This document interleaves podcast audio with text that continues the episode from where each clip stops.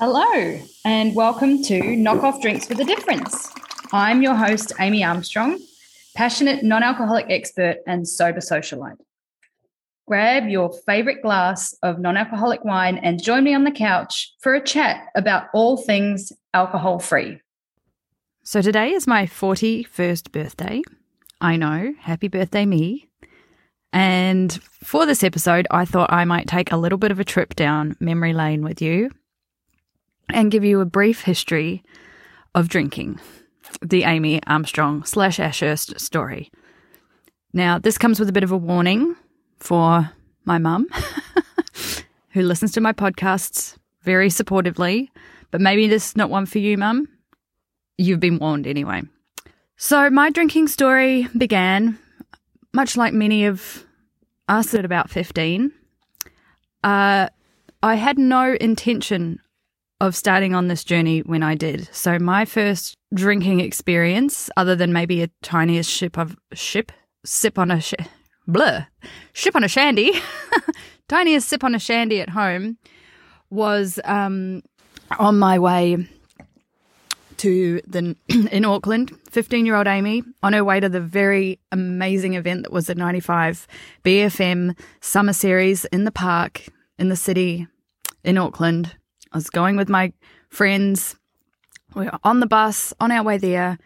I very distinctly remember the friend that I was with on that day saying, "Oh, I've bought about 12 cans. And my reaction to that was, "How are we going to drink that much Coke?" So innocent. She's like, no, it's beer. My brother got us beer. And I was like, whoa. And I think I would have had, there was a group of us, so I probably would have had 3 nice Lion Red wide neck cans, so glamorous. And from that day, I was sold. That was it for me. I was in love with drinking. I loved the feeling of confidence that it gave me, of not giving a shit, of feeling free and fun and energetic. So that there was another concert series on the following weekend, and we got mobilized. We got the brother to buy us some awful, ready to drink lemon something or others in a bottle, and that was it. From there, it was going to parties most weekends or a lot of weekends, drinking, sneaky. At this point, my parents had no idea. It wasn't until I had a very, well, I think they had no idea. It wasn't until I had a very unseemly experience of waking up in bed in the middle of the night covered in vomit and very smartly sneaking into the laundry to try and wash my sheets in the middle of the night in the hope that no one would notice. And I got busted and I got grounded. But, when you're a teenager, that's not going to slow you down ever. If anything, it probably gets you more excited about what you're doing. So I kept on my happy drinking vibe for a little while, but then I became very quickly known as the girl sitting in the corner of every party. Not every, but most parties, crying into her scrumpy. I did love a scrumpy cider. Okay, it used to come in giant plastic bottles, just, 1.5 litre bottles. And more often than not, by the end of the night or midway through the night, I'd be crying. I'd be crying because some boy that I was in love with didn't love me back. I was upset about my body image, or my body image wasn't very good. I wasn't very confident. And all of these things just started rushing to the surface whenever I was drinking.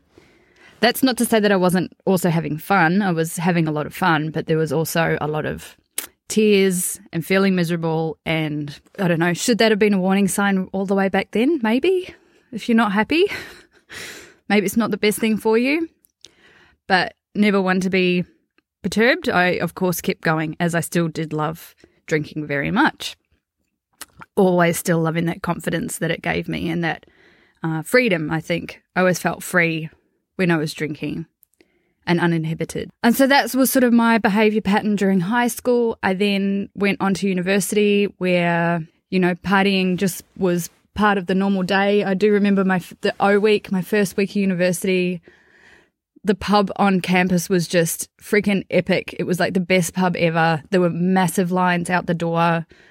I remember of all the clubs and everything that you could sign up to at university, the only one I signed up to was the drinking club because I think you got a free beer voucher or something with it at the time. And I was just like, this is so cool. There's a drinking club. This is amazing. I love university. Shadows, the pub at university, was my home away from home. I was doing a fine art degree, which totally supported and enabled a lot of drinking. It was very easy to spend all morning in the studio and then go to the pub, then go to a lecture in the afternoon, fall asleep in said lecture, then go back to the pub. There were always art gallery openings, art exhibition openings on Thursday nights. So that was always go to the art exhibition opening, drink as much free wine as humanly possible, and then kick on.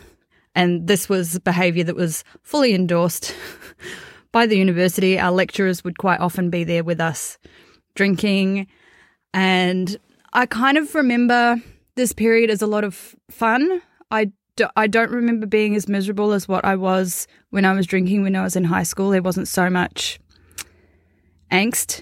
I think the only time I ever got cranky was really when everyone wouldn't do what I wanted to do. If everyone wanted to go to a shit pub, I would get quite sullen and sulky, and that's more a personality thing than a drinking thing. And yeah, so that was the first sort of time that I really started going to any nightclubs as well, but they were all shocking and I hated them all. They were all very commercial. They were all like Rugby Boy. I hated all the music. You know, I was a cool art kid and I didn't want to be listening to Hey Mickey, You're So Fine or Brown Eyed Girl. So I was quite often very moody going to these venues. But I also had an awful lot of fun with my art school friends. Exhibition openings were amazing. Nights at the London Bar listening to jazz were amazing. And drinking, you know, litre jugs of beer at the pub all afternoon was the best fun. It was so good. But by the time I had finished university, I was totally sick of being in Auckland, where I'd grown up. I was feeling really disillusioned about the art scene. I felt kind of messed around during my final year of art, and I knew that I couldn't stay there and keep doing what I was doing. I didn't know what I wanted to do next, but I certainly didn't want to be working in a gallery forever, and I couldn't see myself having an actual art practice. So my girlfriend Natalie had already been living over in Melbourne for a year studying photography, and she was a little lonely. She'd been through a nasty long distance breakup, and I was like, well, I need a change. I'll move to Melbourne. I'm pretty sure I'll like Melbourne. I'd never been to Melbourne. I came over for a weekend, spent that time with her there, and was like, yes, I love this city. This is somewhere I can definitely be. Love it.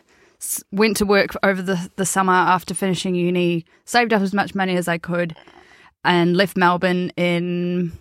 for Melbourne in March of 2004 and never looked back.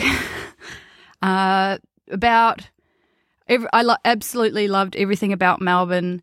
I quickly got into a friendship group with all of Natalie's uni friends, and she was at uni, so we were, you know, still drinking a lot in that sort of pattern, going out to nightclubs where they would play super cool, like, rock music and indie music, and I felt a lot more at home there than I did in Melbourne with all the mainstream pubs.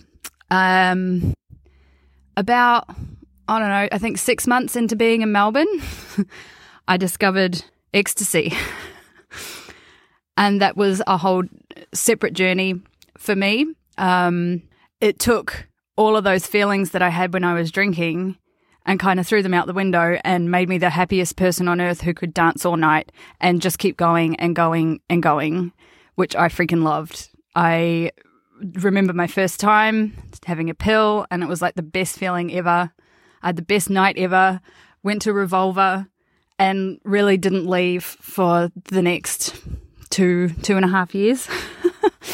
So my time in Melbourne, I did drink a lot, but the focus sort of shifted to taking pills and partying for 24 hours at a time and staying out all weekend and dancing and dancing and dancing. And that was like the best time of my life for the most part. I had the best time ever. I was so unwell constantly. You could still smoke in nightclubs at that time. So I would come home from, you know, my 24 hours stint at Revs and just stink of cigarette smoke, and it was so disgusting, and I had tonsillitis like every month, and if I didn't have tonsillitis then I'd have something else, and it just totally trashed and wrecked my whole body, but I didn't care because I was having the best time. When, like as with anything, like alcohol, your body gets used to what you're doing, so a year or two into all the ecstasy, my body was totally getting used to taking all of that all the time, and obviously my resistance for that went up quite a lot, and then I worked out that the pill wasn't going to work unless I was already quite drunk. So I think my drinking then increased again, and I was like preloading with drinking before going out dancing all night just to make sure that that pill would kick in. And what that resulted in was a lot of just blacked out, messy behaviour. Like I'd be out dancing at a club, and I don't know, I had my girlfriend Emily come up to me and be like, "What's all this?" And she'd like have just the entire contents of my purse in her hands, and I would be, you know, no idea what was going on. So that was kind of like some quite messy behaviour that went on for a while, but I didn't really have a problem with it at the time. It was all just fun and games and early 20s and having the time of my life. It wasn't really until the good time started outweighing the bad. No, the bad time started outweighing the good. And I was starting to have those terrible Tuesdays, but they were intensifying really bad, and my anxiety was getting really bad in those come downs. I would just dread Tuesdays and be at work. I had a terrible job out in Dandenong. No, it wasn't a terrible job. It was a good job, and I learned a lot from it. I was making curtains for the theatre doing an apprenticeship. But I was out in Dandenong, and it was always cold, and I was miserable, and I did seek out counselling at that time. I said, look, this is what's going on. I am sort of cutting down. What do you think? And the guy was like, yeah, well, you're cutting down. You're in the right headspace. Just look after yourself. And that was sort of that. There was no like, you need to stop taking drugs right now. You're wrecking your brain. But I knew that that was what I had to do. So I did start slowing down a lot. It was at this time that I met my husband, Zeb. He was sort of in the similar group of friends, an offshoot of a group of friends, and that's how I met him, through a mutual friend. And at that time, he was quite a party guy as well. He was out sort of in the same sort of circles, but maybe not so much of a party guy, but a little bit of a party guy. My friend did warn me, when you start going out with Zeb, he's going to want to stop going out. Just be prepared for that. He'll hermit you. And I was like, yeah, whatevs. I'll be right. And we started going out, and he was like, what are you doing? Why are you going out all the time? We should just be at home watching movies. And I'm like, fuck you. I'm going to keep doing what I want. And I wasn't taking as many drugs at that time. That had totally slowed down, but I was still out dancing till 3 o'clock in the morning, having roaring hangovers, coming home barefooted with cigarette butts stuck to my feet. We were fighting an awful lot because he was like, you're my girlfriend, you should be at home with me. And I'm like, you can't tell me what to do. And that went on for sort of like the first year of our relationship, I guess, until he decided that he wanted to get out of Melbourne. He was a country boy who just wanted to surf all the time, and he was miserable in Melbourne. And I think he got sick of trying to coerce me to behave in a certain way. And he said, right, well, I'm going to live in the coast in New South Wales. You can come if you like. And I was like, what am I going to do? What am I going to do? So I decided to leave with him and go and live in coastal New South Wales. And we lived up there for a good 5 or 6 years. I'd say it took us about a year once we were there to find some friends and find our groove. And I feel like it took me even longer. Zeb made friends quite quickly through the golf club. It took me a while to find a real a great friendship group. And I did try, like joined a netball team, did all these things. But in that time, it became like that Zeb and I really relied on one another a lot for socialising. We would go to the pub, and it was all sort of centered around what he wanted to do. It was this period of time where I feel like I did sort of lose myself, my identity to that for quite a long time. So we would go to the pub on the afternoon of a Saturday afternoon or after he'd finished golf in the morning and drink all afternoon and bet on racehorses and, you know, just drink lots of beer and then be home and in bed by 8 o'clock. And that really set me up with a pattern of drinking fast, drinking to keep up with him and the boys, but drinking a lot of beer and just, yeah, not doing anything that I really loved or wanted to do. And that was our life up there for a long time until I really found a good group of girlfriends and could go out and have a cocktail or go out for dinner. But really, we did kind of stick with our routine there for the most part. While I was up there, I think in a way of me trying to find my own thing, I discovered fitness for the first time in my life. I am not naturally athletic, but I wanted to lose some weight and found a personal trainer, and I did quite a few sort of 12-week fitness and weight loss programs with her. And when I was doing them, I stopped drinking, apart from like I'd have a night off right in the middle. So I'd go 6 weeks without drinking, then have a night off and totally write myself off and vomit and then have another 6 weeks off, all in aid of losing weight. And I absolutely despised not drinking at that time. I would still go to the pub and I would sit there and drink hot tea and be miserable but really, really focused on that goal of losing weight. And so it was all worth it for me at the time. Yeah, so that was sort of that period in New South Wales. We'd already always intended of moving back to where do I live? Intended on moving back to Victoria, country Victoria, Port Fairy, where Zeb grew up. I always loved coming to visit it here. Anytime we came back for Christmas or a holiday, I really vibed on the sense of community and the history of this place and the beauty of the coastland. And it just felt a lot different to me than living in New South Wales. Like where we were in New South Wales, it was very beautiful and picturesque, but it felt really soulless and heartless to me. There was no art scene. There was, you know, if you were going to the pub or going for a drink, more often than not, it would be at the bowling club or the RSL. It was that real coastal New South Wales vibe, and I just felt like it was kind of soulless. And whilst I made beautiful friends up there, and I miss them, and I do see them whenever I can, that place just wasn't for me. So I was always very excited to move back to Port Fairy. And once we did that, it was sort of set in stone. And we came back here for a while. I kept sort of I had another identity crisis. I struggled with this idea of being Zeb's wife because obviously Zeb had grown up here. It was a very small town. Whenever we would go anywhere, it was, oh, you're Zeb's wife. My joke would be, oh, I feel like I should get that tattooed on my forehead or get a T-shirt printed.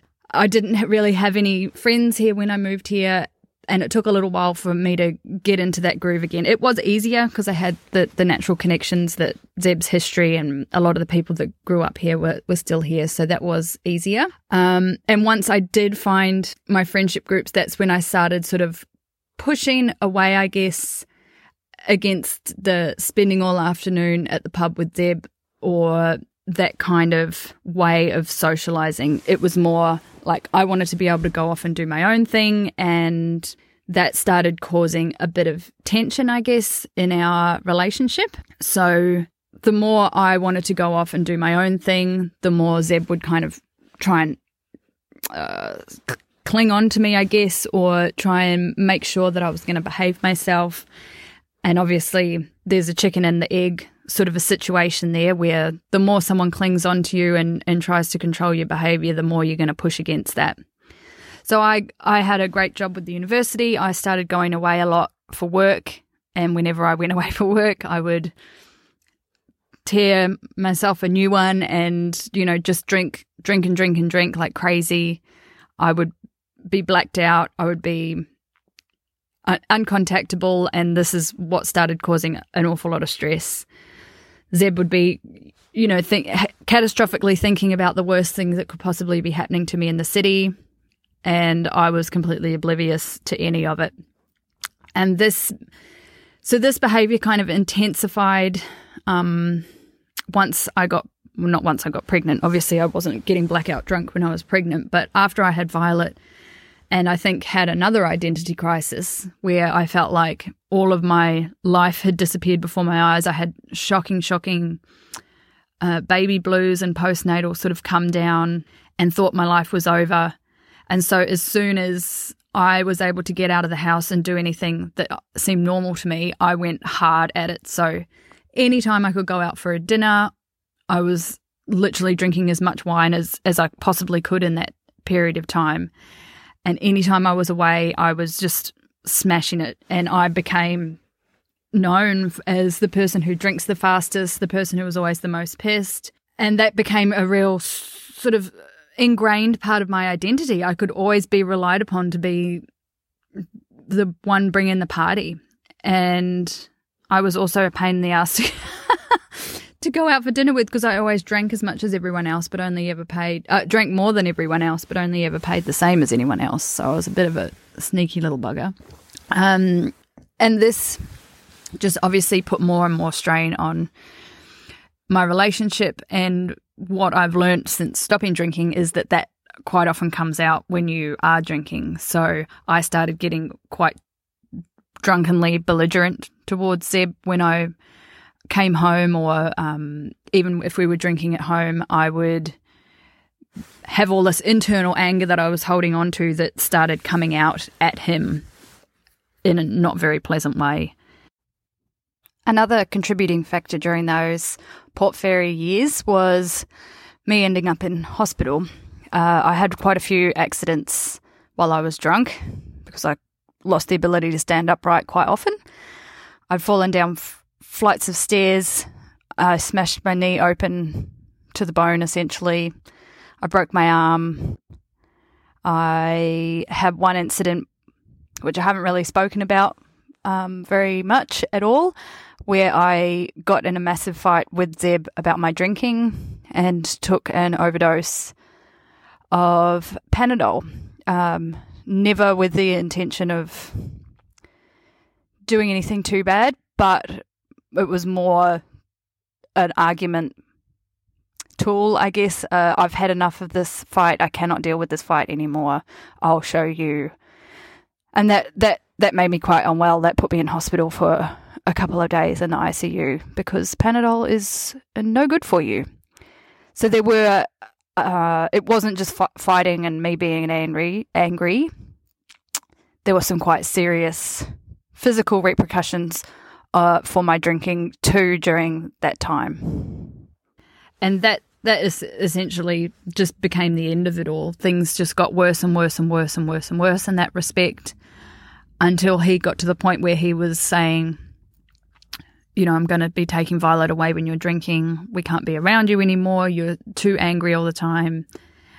And that's ultimately what led to me to make the decision of I have to sort this out or I'm going to lose my family.